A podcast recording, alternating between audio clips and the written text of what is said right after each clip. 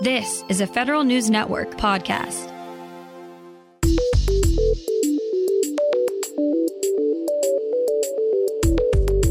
Coming up on today's Federal Newscast, reports of federal race, sex, and age discrimination are on the decline.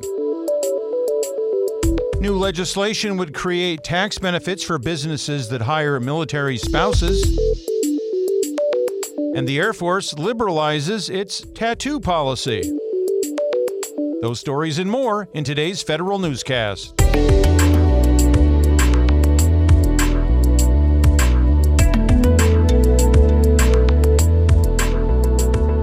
It's Friday, March third, twenty twenty-three. Welcome to today's episode of the Federal Newscast. I'm Peter Messerlian. Federal employees' experience with prohibited personnel practices is on the decline.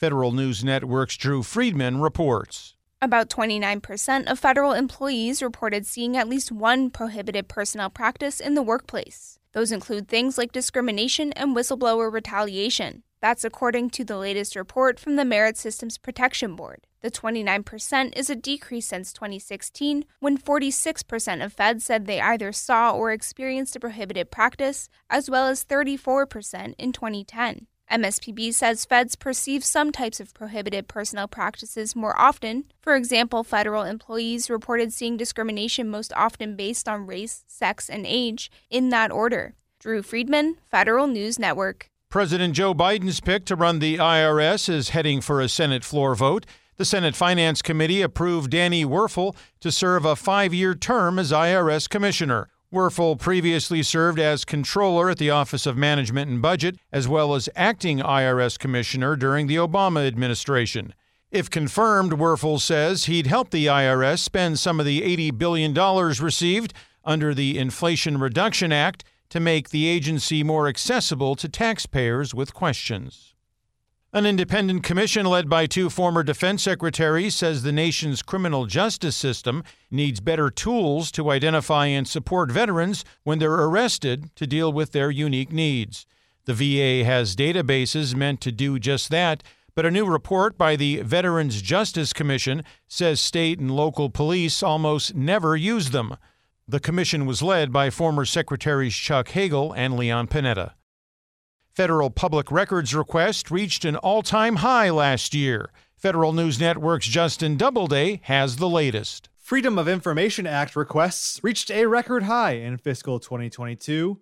Agencies saw more than nine hundred twenty-eight thousand incoming requests, according to annual FOIA reports published this week. Agencies also processed a record eight hundred seventy-eight thousand four hundred twenty FOIA requests last year. The Department of Homeland Security alone accounted for more than five hundred forty-two thousand requests received and more than five hundred thousand processed. Justin Doubleday, Federal News Network. The Biden administration is trying to give federal watchdogs more time and money to tackle COVID nineteen fraud. Federal News Network's Jory Heckman has more. The White House is asking Congress for one point six billion dollars to help agency inspectors general and federal law enforcement staff up to handle pandemic fraud claims. The spending would allow the Justice Department to triple the number of strike force teams focused on going after COVID fraud led by criminal syndicates and major fraudsters. The White House is also calling on Congress to double the statute of limitations to prosecute unemployment insurance fraud cases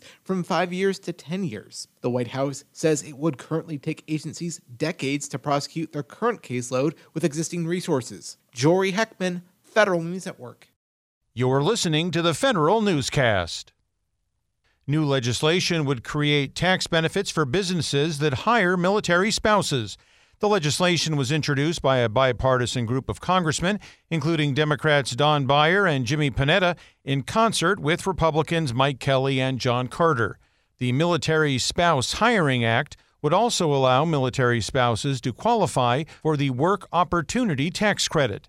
The Senate introduced a companion bill along similar lines. Future airmen won't have to worry as much about tattoos in the future. The Air Force is loosening the tattoo policy as part of a change in standards for future recruits. As part of a broader effort to increase recruitment numbers, the service will now allow chest and back tattoos as long as they can't be seen when in uniform. Some hand tattoos are allowed, as well as one neck tattoo no bigger than an inch that stays behind the ears. The Air Force is also considering lowering body fat standards and increasing enlistment bonuses. A longtime federal I T leader has a new home. Gerald Caron is now the Chief Information Officer at the International Trade Administration. Caron was previously C I O for the Office of the Inspector General at the Department of Health and Human Services. He began his public service in the Army and served in various technical roles at the State Department as well. At the International Trade Administration, Caron will oversee the I T needs of about twenty-two hundred employees spread across one hundred U S cities and eighty international markets.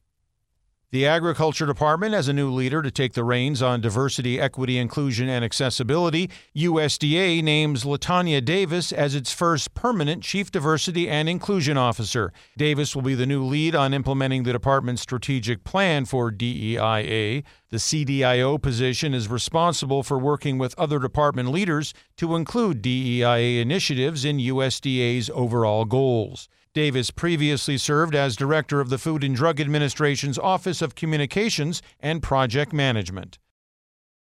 The Biden administration is calling on agencies to give text notifications a try as a way for the public to receive critical updates on their government benefits. That's one of several new interagency projects the administration is launching as part of its executive order on improving federal customer experience.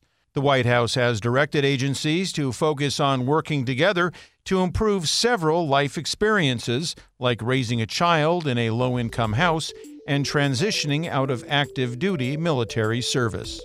Find these stories and more at federal news network dot com. For the Federal Newscast of Friday, March third, twenty twenty-three, I'm Peter Messerlian.